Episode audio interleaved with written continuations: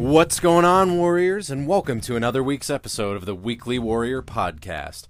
Today I sit down with my mustachioed compadre, Mr. Jared Bradford, and we discuss someone who's really important to our warrior hearts, Mr. Teddy Roosevelt. I had the opportunity to dive into a book written by the man himself, and we go into detail about some of the awesome things in that book. So sit back, relax, and enjoy this episode of the Weekly Warrior Podcast. All right, welcome to the Weekly Warrior. Hi. This is a weekly podcast where we discuss all things warrior and outdoors nature, we discuss whatever we want whatever we on a want. weekly on a weekly basis. There's no rhyme or reason. All right, what are we talking about today? Dude, we have a super exciting episode for today. Um been working on this one for a while. Uh I as many people who are listening know, I spent some time in Detroit a few weeks. Man, this was actually like 2 months ago. ago. Yeah, this was like time 2 has gone months quick. ago. It really has. Yeah, this was like 2 months ago. Um I went to a really awesome bookstore in um Detroit called the John King Bookstore Mm. and I was on a mission to find some Teddy Roosevelt literature.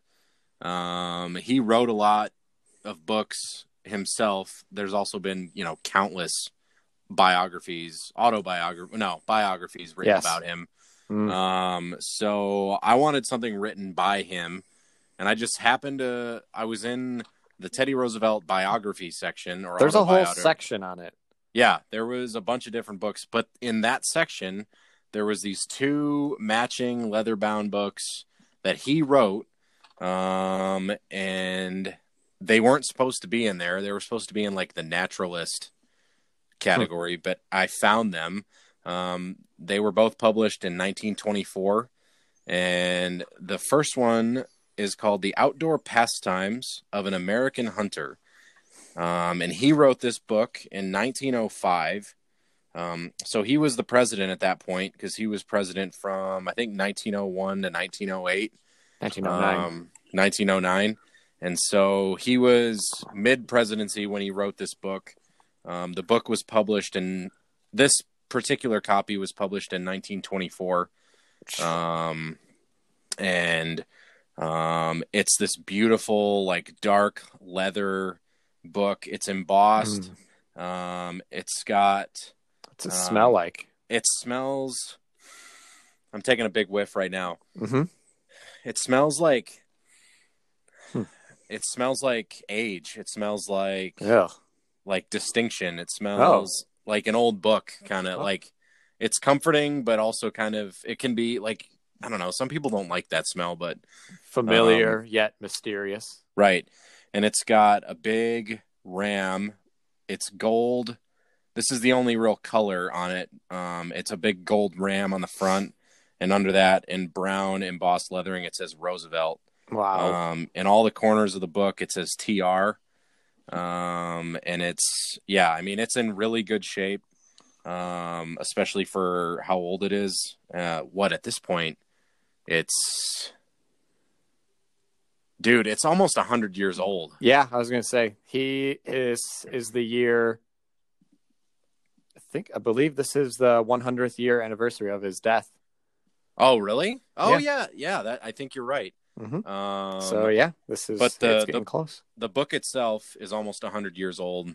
Yep. The the stories that he wrote, I mean, he wrote it in 1905, so it's, you know, 114 years old. The stories are um which is insane. But yeah, so I've spent the last 2 months like reading it and really like diving into it and not rushing it cuz I wanted to take my time with it. So um that's a little bit of the and there's pictures in there too, which is cool. Cool pictures. Um, yeah, there's like pictures of him, um, like doing manly shit, and there's pictures of him with Hmm. like some some of his trophies, and um, yeah, it's pretty. It's a pretty awesome like sensory experience. It's uh Teddy Roosevelt is in a sense very similar to our podcast in the fact that he did whatever the fuck he wanted. Yeah, he was super varied. He was a, he was an expert in a lot of things, but he also, I mean, he had so many interests. Mm-hmm. It was, it, it's crazy. He was such Yeah. an interesting person. He was. Yeah, it's been great. I've been really looking forward to this one as well. Uh, so, how's about we get into it? Yeah, let's get into it. Okay, so I'm going to do a broad uh, stroke history on Mr. Roosevelt, and uh, then we're going to go into the book that you read and some cool stories. Yeah, sounds great. So, uh, October 27th, 1858. Theodore Roosevelt, also known as Teddy Roosevelt or TR, as you said, uh, was born in New York, New York, to his father, Theodore Roosevelt Sr., and mother, Martha Bulloch of Georgia. Uh, he was born into a socially prominent family as his father was a popular and successful businessman and philanthropist, and the Roosevelts have been a popular name in politics for over 100 years. yeah, Uh, Teddy was educated privately at home. He was always noted as having an intense intellectual curiosity, but was a step behind physically due to an ailing asthma problem that would really trouble him throughout his boyhood. Mhm. Uh, so his inability to keep up with other kids was a huge driving factor into Teddy exploring his what we would call today physical fitness. Uh, so he was challenged in his early teens to become more active, and so he called on his father to build him a gym at home, which was completely unheard of because this is the 1800s, uh, and physical fitness and gyms were, were not popular at all. So in his gym and through his college years at Harvard, Teddy would uh, I found this super interesting when I heard it. Teddy would jump rope and then perform pull ups and use medicine balls. He'd run and he'd jump at high intensity and until physical exhaustion. So, I mean, this Teddy was an original, an OG CrossFitter, pretty Yeah. much. Dave Castro and uh, uh, I can't even remember the old guys. What I don't understand what the old woman is saying. Uh, I don't remember what the other guy is, but yeah, he was way grand, the Grand Wizard of CrossFit. Yeah, Greg, the Grand Greg- Wizard. Greg, oh, that's not a terrible. Uh, Greg Glassman. Yeah, Greg Glassman. Yeah. TR was before all both those guys. seriously was. So eventually, uh, Teddy's asthma subside, subsided as he grew up into young adulthood and as he increasingly became more active. This is important because he attributed being challenged physically, emotionally, intellectually to equaling triumph and growth. So, being challenged, he found through physical fitness, cured his asthma in his mind and that was a triumph and it, it showed growth. So that was a value that he would carry with him for the remainder of his days. That being challenged is a good thing. That's very important to know about him. hmm Um, he graduated Harvard and he was elected to New York State Assembly at just age 23. He made a name for himself for taking on corrupt machine politics. Um, in 1880, Teddy married Alice Hathaway Lee, and they had one child together, also named Alice. This is where it gets heavy. His wife, Alice, died hours after childbirth, and his mother, ailing from sickness, passed away in the same day. So he lost his wife Mm. and he lost his mother. Um, this left Teddy shocked and heartbroken. Uh, he kept a regular journal throughout his life, writing down nearly everything that happened in his day, what he did, the results of his workouts, his hopes, his dreams, and stories. On the day that Alice died, all that was written was, The light in my life is gone. Mm. So a troubling time for Teddy. So yeah. Teddy left baby Alice to live with her aunt, and he went out west to the Dakota Badlands to hunt, hike, and travel and, and uh, herd his cattle on a ranch that he owned out there. And this is where he became increasingly involved with the natural conservation efforts. He couldn't bear uh, his wife's death, and in many ways, this trip out west for a number of years was his own personal way of healing as a young man. Which basically what this was was a distraction and a challenge. Uh, he did not have the closest and most positive relationship with baby Alice as she grew up. This event was a major source of pain and challenge for Teddy. But in 1886, Teddy remarried to Edith Kermit Carow or Carow. I'm not sure how to say it. And they had five children, all of whom he helped directly raise. Great. Yeah. Baby Alice I actually learned uh, kind of grew up to be a scandalous, crazy uh, girl, lady. So throughout like the his time in the White House, she was like she was like the Kim Kardashian of the early 1900s. Like she would drive her car super far, fast up and down the right outside the White House. She would travel everywhere. She married and got around a lot, and yeah, she was a, she was a scandalous little, little Yeah. lady. So uh, anyway, along the same time, Teddy became uh, president of the New York City Board of Police Commissioners, where he continued to make a name for taking on corrupt politicians. He was eventually appointed Assistant Secretary of the Navy by President William McKinley. hmm He championed a bigger navy and agitated for war with Spain. And this is where it gets uh, kind of his badass days kind of really get going. Uh, when war was declared in 1898, he organized the first volunteer cavalry, also known as the Rough Riders. These guys were sent to Cuba. Roosevelt was uh, a brave and well publicized military leader. The charge of the Rough Riders up Kettle Hill on foot during the Battle of Santiago made him the biggest national hero to come out of the Spanish American War. So he was insanely popular around the turn of the of the century. Yeah. Um, so Roosevelt went on to become governor of New York. Was elected in 1898. He shook, uh, woo, in 1898. Yep, he shook shit up. he shit shook he shit shook shit he shook shit up. He did. Uh, he removed corrupt leaders from office. Uh, he was an energetic reformer. His actions pissed off other leaders so much that they conspired to get rid of him as governor by drafting him to become the vice president of the United States of America. And they were assuming the role would be pretty much ceremonial. Right. Well, jokes on them because in 189 or 1900, William McKinley was elected president, which made Teddy VP. And one year later, William McKinley was assassinated, thus making Teddy president of the United States of America. He was the youngest person to ever be sworn in at just age 43. Which wow, I actually didn't know he was that young at the time. he was a yeah, he was very young. So he transformed the public image of the office at once, and this is where it gets kind of cool. Uh, he renamed the the executive mansion, is what they referred to it, to the White House. So he coined the name the White House, and he Hmm. threw open its doors to entertain cowboys, prize fighters, explorers, writers, and artists. It's the most Teddy Roosevelt thing I've ever heard. I was gonna say, yeah, sounds sounds about right. Um, so this is just a little side note I thought was cool. I wanted to add it in. His refusal to shoot a bear cub on a 1902 hunting trip inspired a toy maker to name a stuffed bear after him, and thus teddy bear became a fad. Uh, Still is. still is, yeah, still is, still is. Uh, above all, Roosevelt used, uh, sorry, above all, Roosevelt relished the power of the office and viewed the presidency as an outlet for his unbounded energy. He once wrote, I have used every ounce of power there was in office. I do not believe that any president has had as thoroughly good a time as I have had, or has ever enjoyed himself as much. Dude, that's so true. I know. He, he- and a lot of what I read actually with you saying that Yeah. makes a lot more sense. really? Oh He yeah. seemed just like all. Because Yeah, go ahead. he would take these hunting trips and a- lot of them he had like I mean he had any resource you wanted. Mhm. to like he had trackers, he had cooks, he had I mean like you name it. Um, or he had very minute like he had whatever he wanted. Yeah, So oh yeah, absolutely. I can totally imagine him like having a blast. yeah, yeah. That's so cool.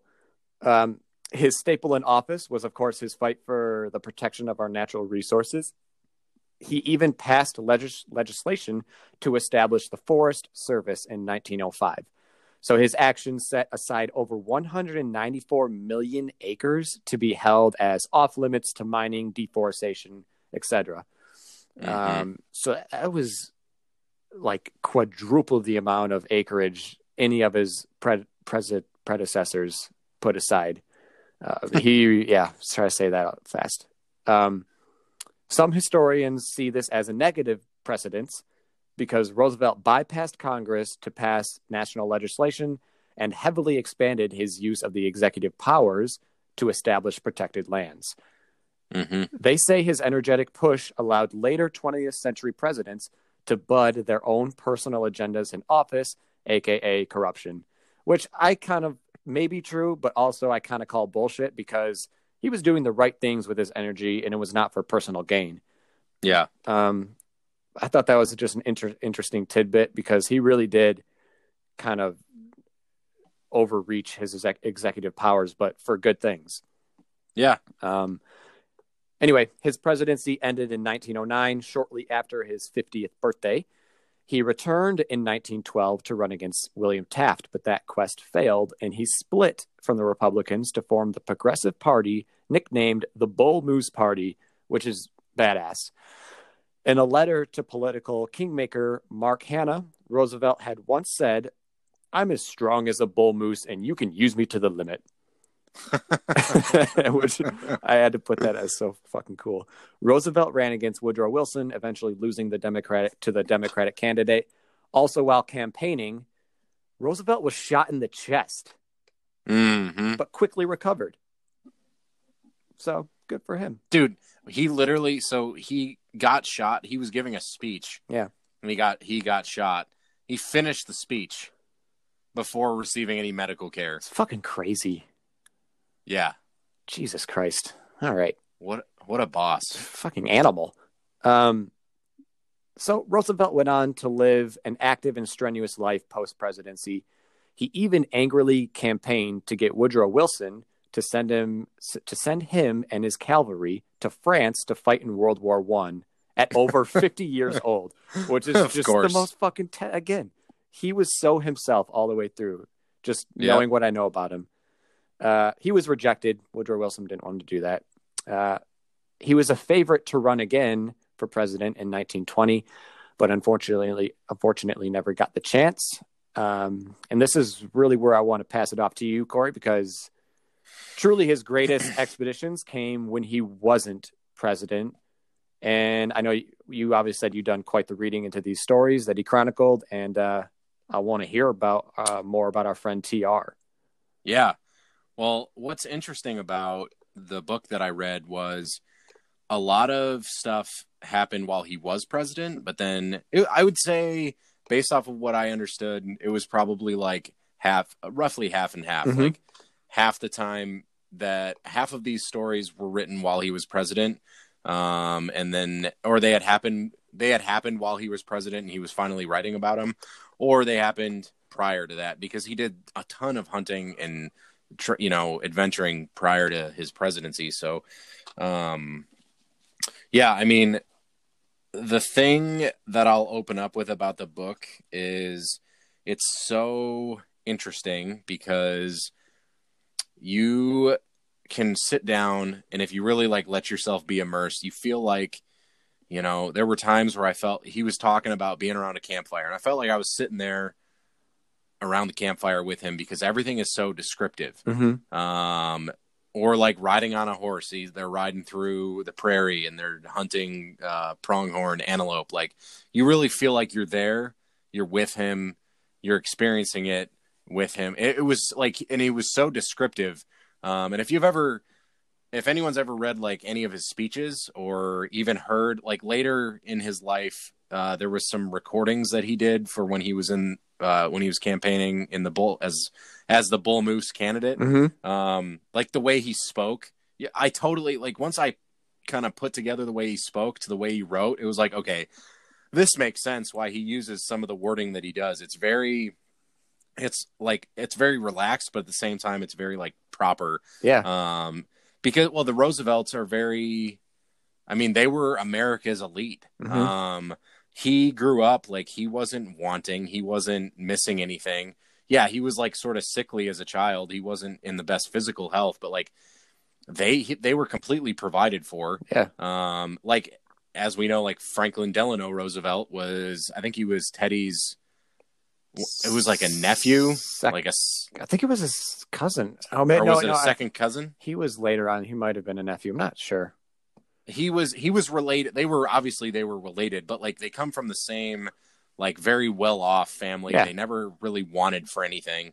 Um but teddy took it to a new level where it was like the strenuous life and challenging yourself and forcing yourself to kind of be uncomfortable. So um i'm gonna i'm gonna jump into the first thing that really um like caught my attention. It was in the first chapter and the first chapter is all about um, hunting cougars, and he won't call them mountain lions. He hates that people call cougars mountain lions because they're t- like they're t- they're different things.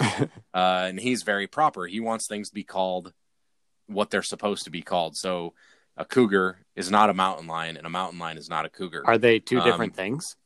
They're yeah. Well, basically, from my understanding, he, you know, a cougar is a cougar, and a mountain lion is like a slang term for that. Huh. Um, so like he would go out of his way to make sure that things were uh, properly written or pronounced or whatever. Um, and he would call people out like other writers in like in the book. He literally calls out other people for like being lazy with it. it's really funny. oh my god. Um, Very specific. Okay. yeah. So um, they used a lot of dogs when they were hunting the when they were hunt, hunting the cougars, and he goes into so much detail explaining. Hunting cougars with my dogs. Sorry. Yeah, he's like he's explaining like the dogs' names Yeah. and what they look like and what they're good at and what they're bad at. Um, like each dog is good at something and each dog is not so good at something. Hmm. Um, and a lot of the dogs die, and he talks Mhm. about that. Um, and he talks about the ones that he really likes and the ones that he doesn't have a connection with. And um, you know, there's a lot of there's a lot of moments where he's talking about like the dogs are, you know, fighting the cougar, and he comes up and while they've they're holding the cougar down, he comes up and he finishes it with a knife. Like, and I just imagine him coming up like plunging the knife into the Jesus. like the the back of the cougar and like he you know what i mean like he's because he's like i have to protect the dogs otherwise they're gonna die Well, yeah, Um, and like he just knowing he knew each dog, it was just another nod to him intellectually. Like he was so aware and Yeah. knowledgeable of everything around him, including his dogs. that He could write about each one of them. and he knew he knew they all had a purpose so Yeah. like he didn't get too emotionally tied to them but he also had his favorites um Sure. but he would he would really like the detail that he would go into specifically talking about the dogs was really cool. Um and horses too. So he had his favorite horses as well like what the horses did well and what they didn't do well and whatever. Um so multiple occasions you know he get he tells this story and he paints this picture of the dogs fighting the cougars and then he comes up out of nowhere and like finishes the fight with a knife Fuck. or there was Hey, there was an there was another time where he the dogs were like getting fought Mm. off the the cougar was winning and he comes up and joins the fight and the cougar like jumps at him and he's got his rifle and he just jams the rifle butt into the mouth of the cougar and like pins it on the ground um and then he kills it with a knife he's got it like pinned on the ground and he kills it what the fuck? um like and he said that the cougar had bitten off part of the rifle stock like clean through oh, and he's my like, god! if that like i mean that's, That's- what they were up against so Like that would be your arm. right and that's basically what he was saying like that's that's why they're so dangerous but Wow. um Okay. they're so each chapter uh i should have said this near the beginning but each chapter was broken down by what the event was. So like the first chapter is called with the cougar hounds. So like Hmm. it's talking about the dogs and whatever and they're hunting cougars. The second chapter is all about colorado bear hunting and then there's chapter about whitetail deer. There's chapter about mountain sheep. Um there's chapter there's chapter i mean like let's see what else? Uh hunting um he calls it wolf coursing but it's hunting coyotes Hmm. um but he calls them they're little wolves that's Yeah. essentially what like that's what he calls them so um there was a scene in the bear hunting part and they had been tracking this bear and they use dogs for the bear hunting too and they had been tracking this bear up and down these ravines and um you could really see the landscape because he'd talk about the trees and he'd talk about the smells and he'd talk about the the colors and uh he was describing like he they came over a ridge and they finally spotted the bear and the dogs were down there and they were fighting it but they were they were getting their asses kicked and the bear was like smacking them and like being it was a grizzly bear so they're like it's doing its it's a bear it's doing its thing It's yeah, and so doing its job. he literally the way I've like saw this when I was reading it, I've watched him. He talks about the bear is on one side of the valley and he's on the other, and the dogs are fighting, and he knows he's got to get there, otherwise the dogs are they're all gonna die. And he he describes how he slides down the side of this like ravine into the bottom of the valley and as soon as he like gets to the bottom he's like still sliding and he's like aiming his rifle oh god and he he shoots the bear and oh he's my like god. and he shoots the bear and I and he talks about how he broke its back Jesus. and that and it ended like the bullet broke its back and that's it Fuck. um like dude I mean Like- just Fuck. uh, There's he would have had his own television show or something if he was alive today. Like he Yeah. he is the man versus wild. Yeah absolutely that's exactly what I I imagine like it's like a Marvel movie with like Seriously. the Jason theme Bourne. music. He's sliding down the the side of this ravine on his side, and he's aiming his rifle at the same time, and then bam, and you know what I mean. He like Fuck. He's Crazy. He's a comic book hero. Okay. yeah. Um. So that I mean, stuff like I I mean, it's super easy to to see that in your head. Yeah. Um. Just through his writing. Yeah. So, and there, I mean, there's so much cool stuff.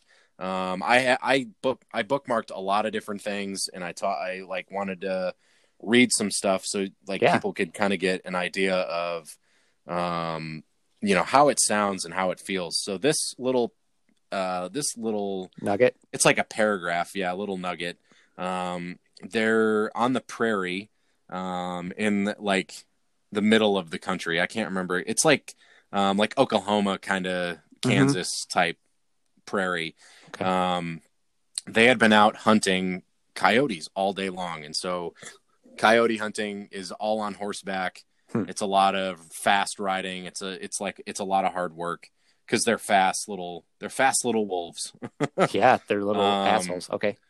and so they had come back to camp and he's getting ready they're getting like they're getting off their horses and he says it was nearly noon when we struck the chuck wagon.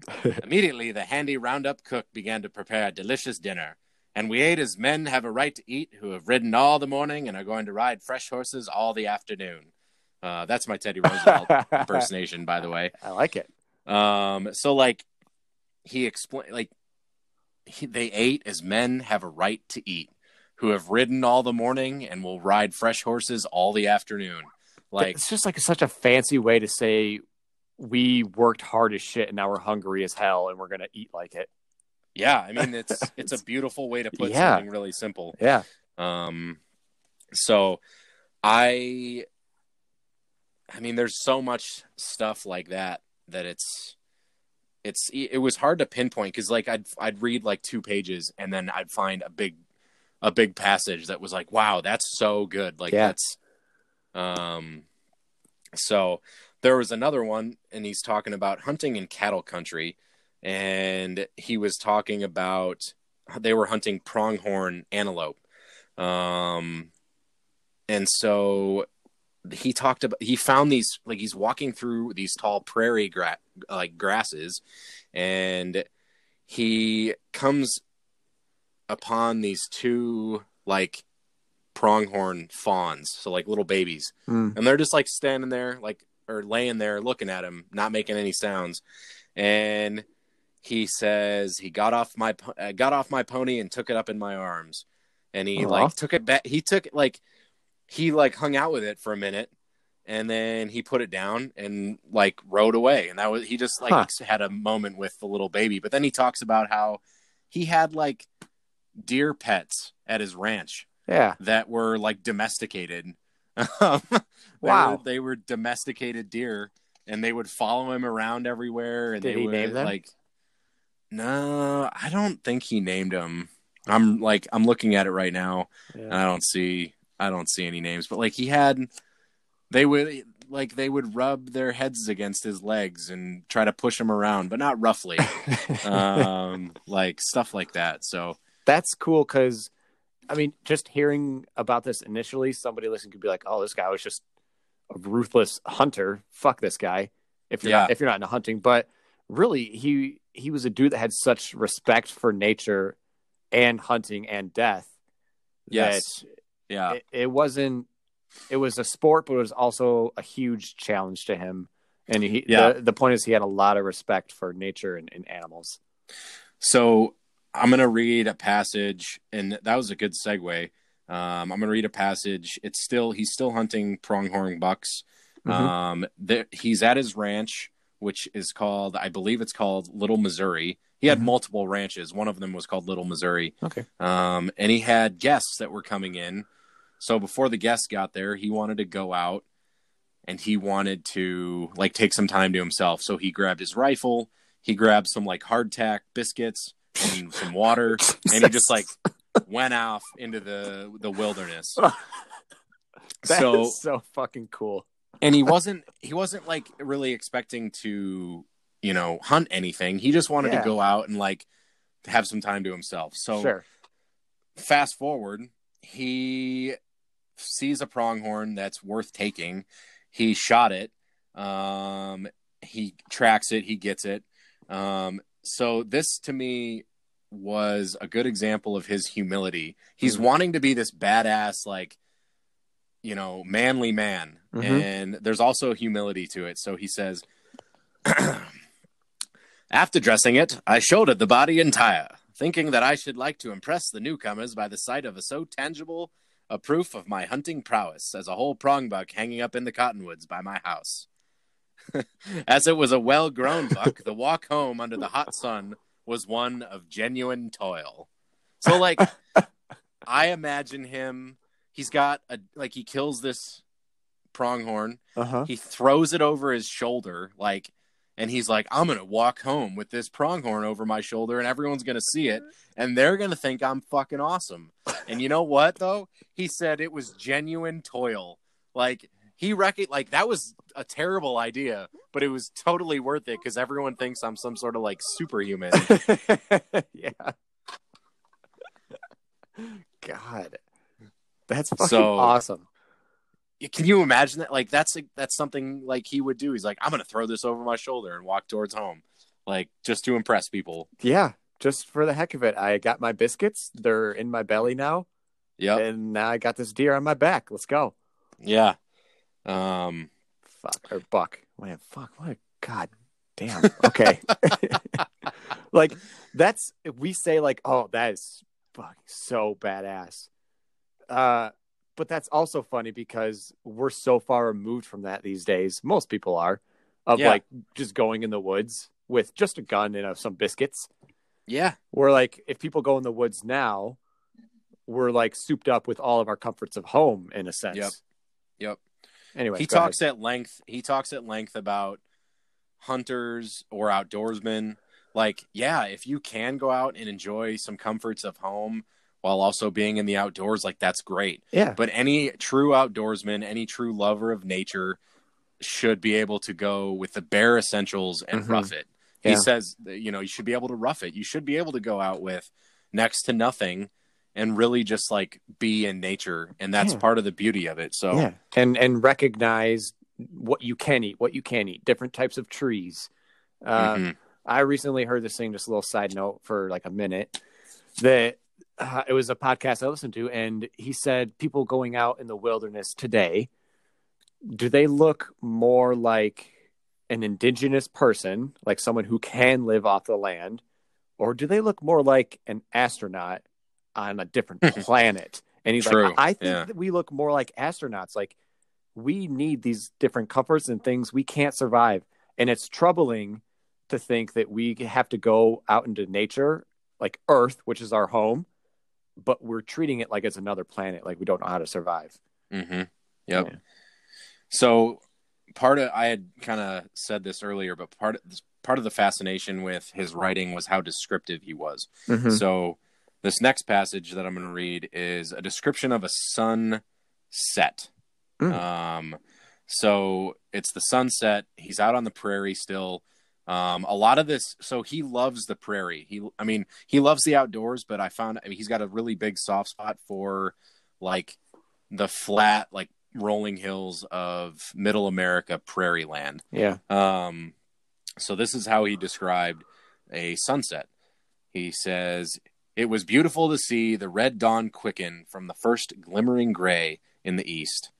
and then to watch the crimson bars glint on the tops of the frantically shaped barren hills when the sun when the sun flamed burning and splendid above the horizon.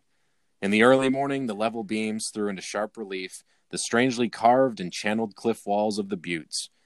There was rarely a cloud in the dim, serene blue of the sky. Like, Mm, I mean, such descriptive writing.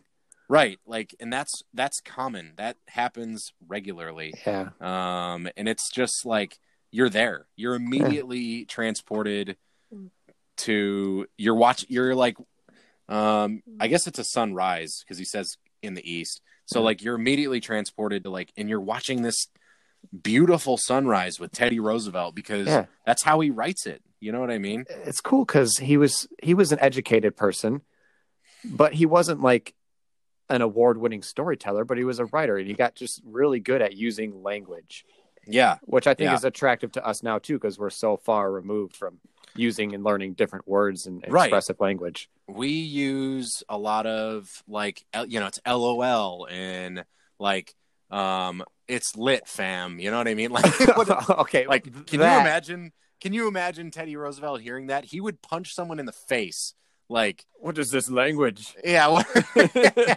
what is this language? right like It's- it's, it- just It's Yeah. that, but it's also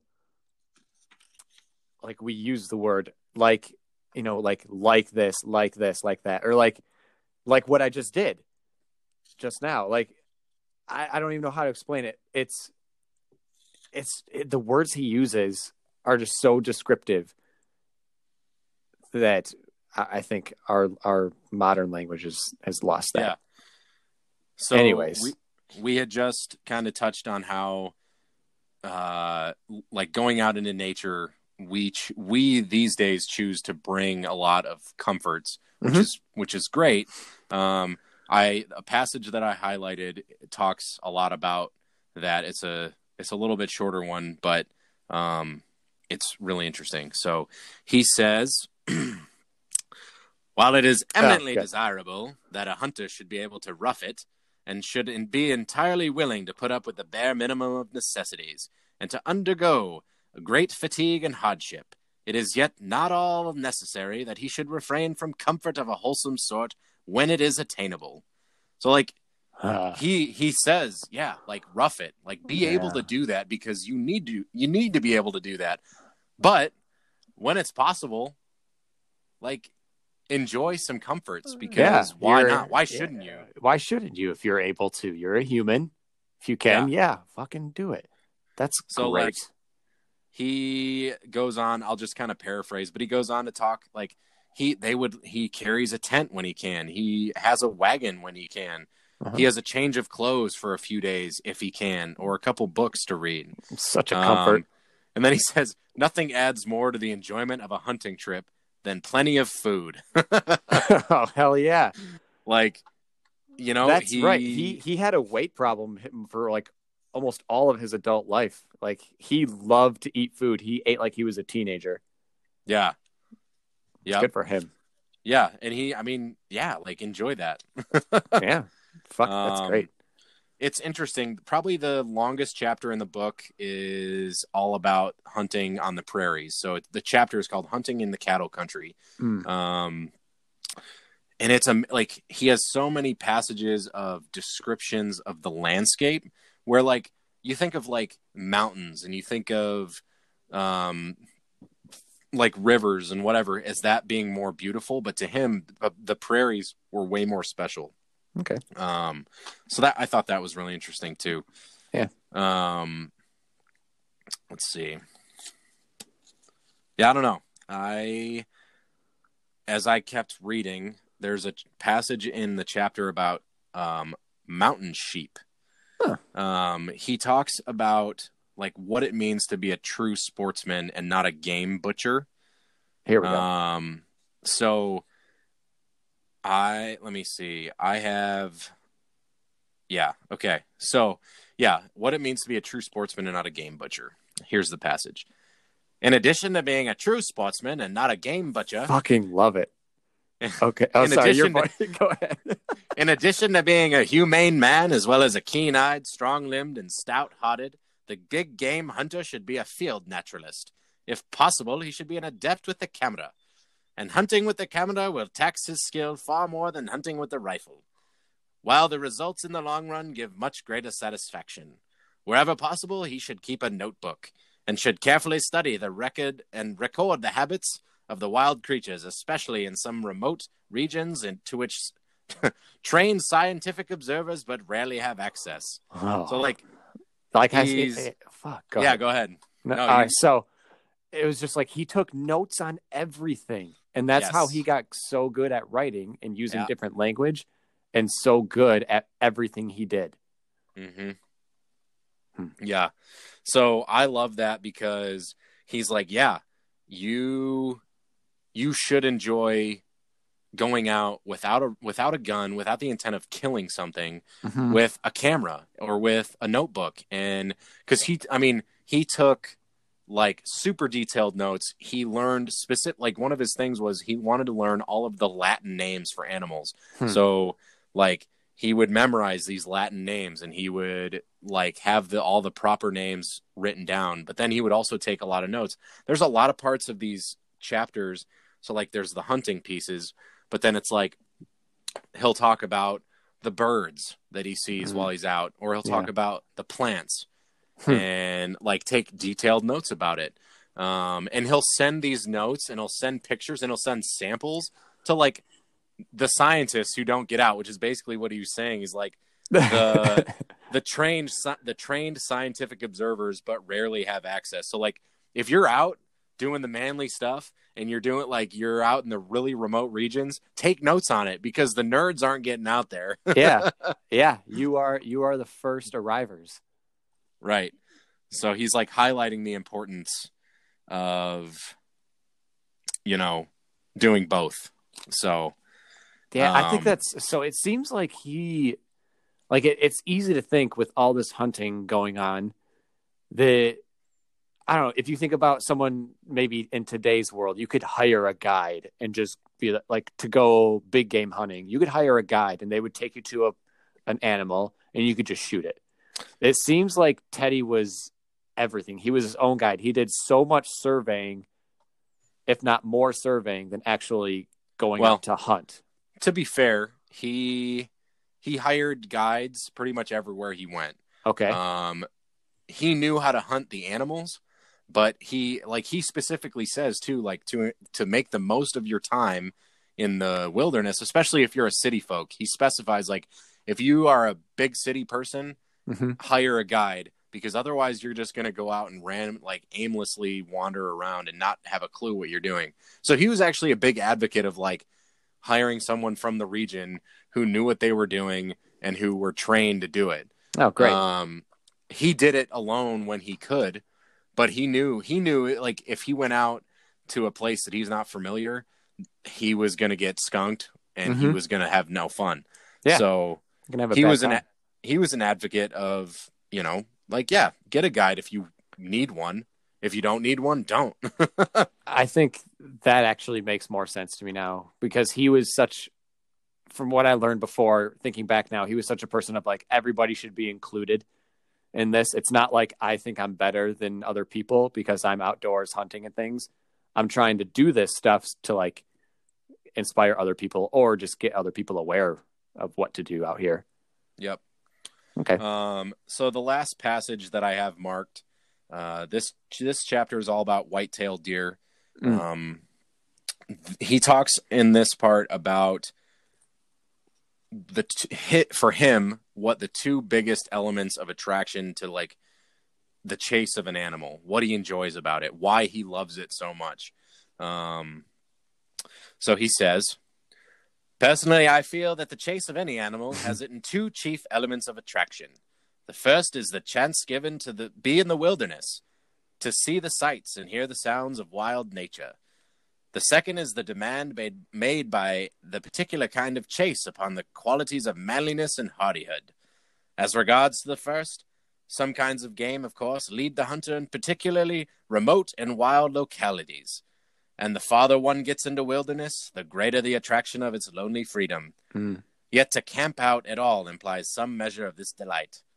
the keen fresh air, the breath of the pine forests, the glassy stillness of the lake at sunset, the glory of sunrise among the mountains, the shimmer of endless prairies, the ceaseless rustle of the cottonwood leaves where the wagon is drawn up on the low bluff of a shrunken river. All these apply intensely to any man, no matter what the game may be.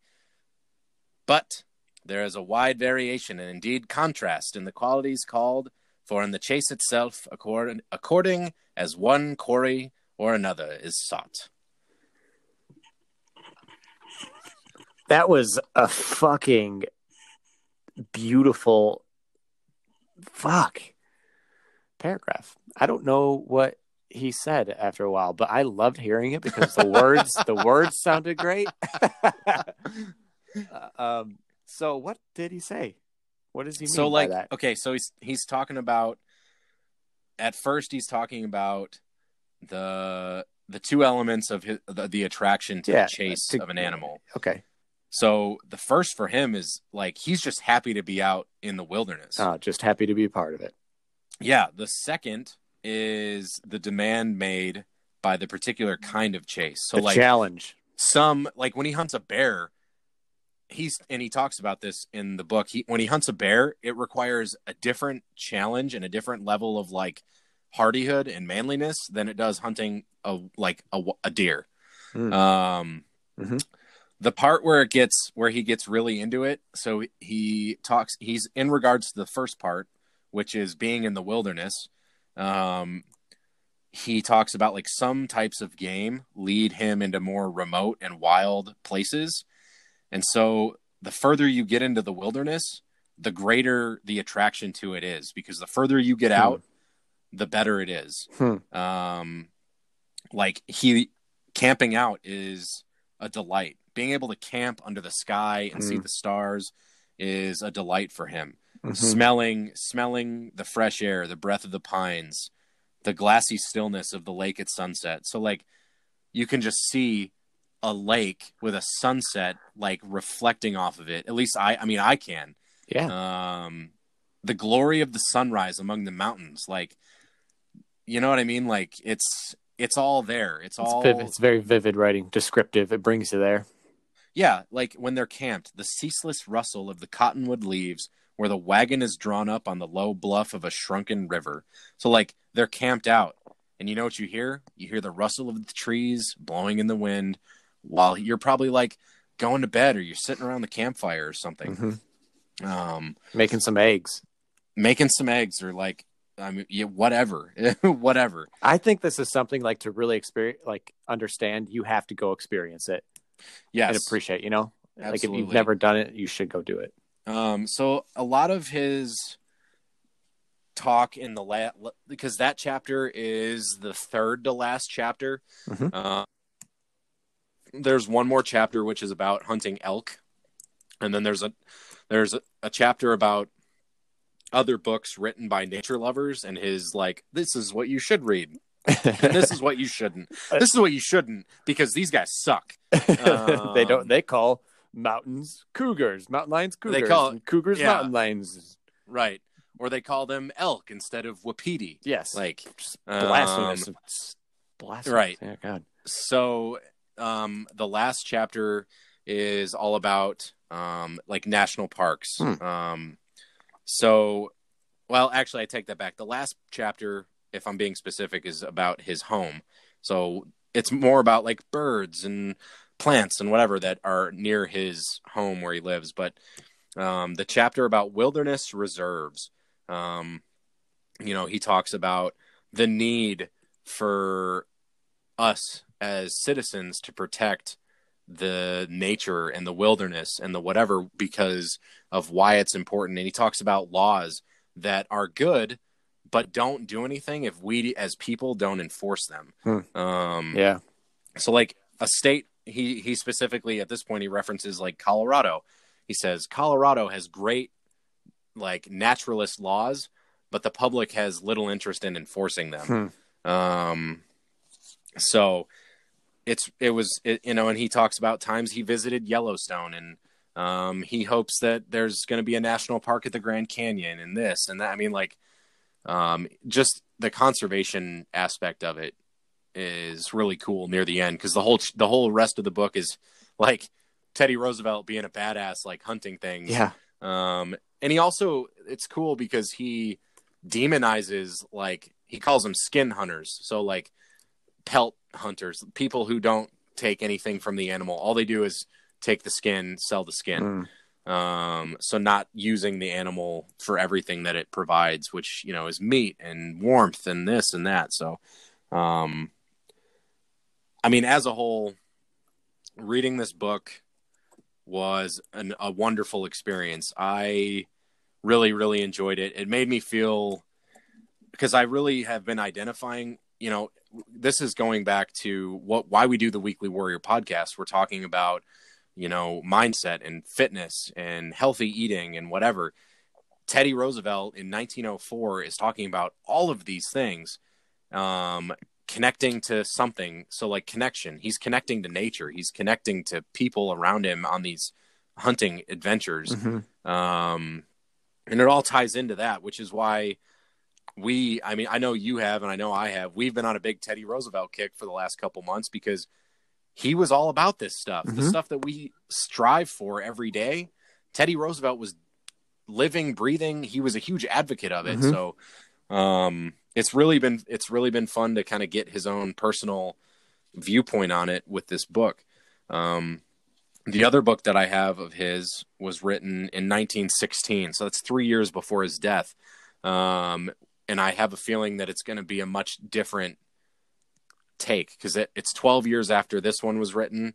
Um, he's older. He's maybe he's wiser.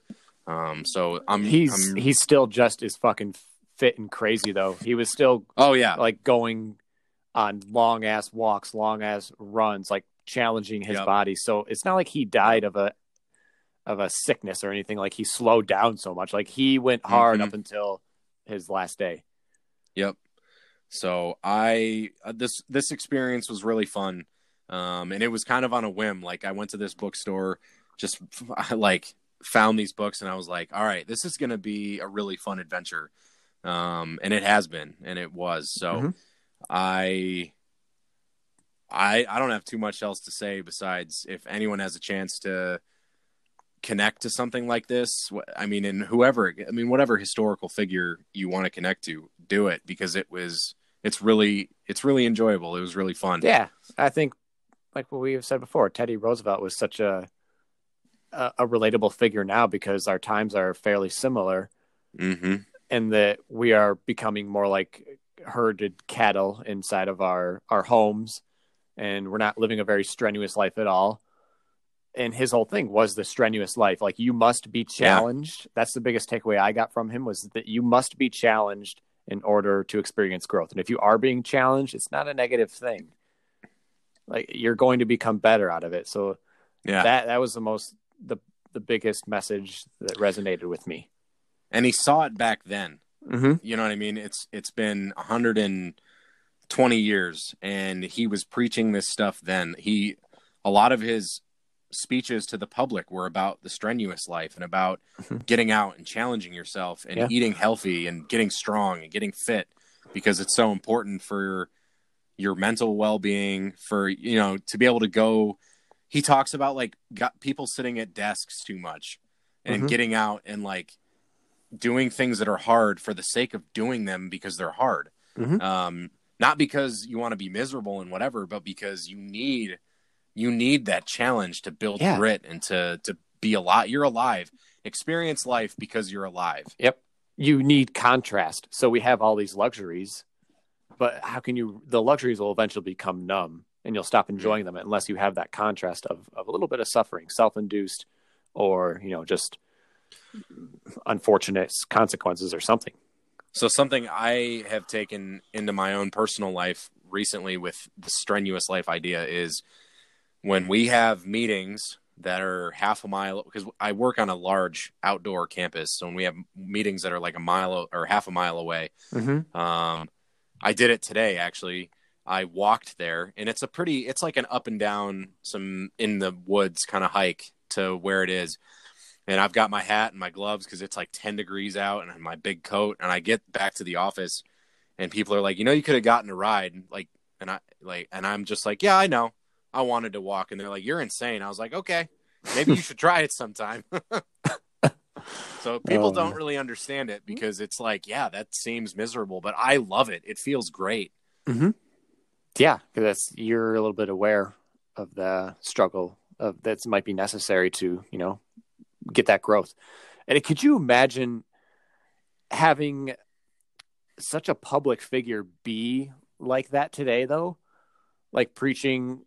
I feel like we're. I'm not doing. I don't want to make this political, but I feel like we're so far. oh yeah, I like it. so far away from that that we we have so many like Instagram people that that put that stuff out, and there's so many like little small pseudoscience things going on, hmm and so many like figures that we can look up there, but we don't have like a big public figure leadership role that preaches any of this No, yeah. that is actually that actually goes out and lives it, not just Mhm. talks about it. We have plenty of you know people that go out talk about climate change and talk about conservation. go be healthy. yeah, go be healthy, conservation of nature. A lot of I'm like, okay, we can all say we want climate change and and we care about nature. Like, what nature do you care about? Mhm. Try try to name me a spot in nature that you care about. I think a lot of us can't, and I think that's the disconnect. Why nothing is changing, why people are becoming more sedentary and indoors. It's because we actually don't go out in nature and make a connection. Yeah, even in the even in the dead of winter, go outside. Yeah, get some snowshoes. Go for Right. a walk, take a walk to your meeting. because it might not be easy, but you're alive. You're you're live you're alive. You need to live your life. Mm-hmm. I So think I think that's our challenge for the week. And whoever listens to this, go outside right live now. your life. live your life. All right, this was fucking awesome. I love this episode. Yeah, it was great. So we'll be back next week. Aye aye, Captain. Aye aye. Peace. Well, guys, we made it to the end of another episode of the Weekly Warrior podcast. We really appreciate you being here today. And if you enjoy listening to our podcast as much as we enjoy making it, if you could head over to Apple Podcasts and leave us a review and a rating, that would be awesome. It really helps us get out to more people the more ratings and reviews that we get, and we love hearing from you guys. We're on Instagram at the Weekly Warrior Podcast, and we're on Facebook at the Weekly Warrior Podcast. What do you know? So we really appreciate you being here, and we'll see you next week when we discover the warrior within.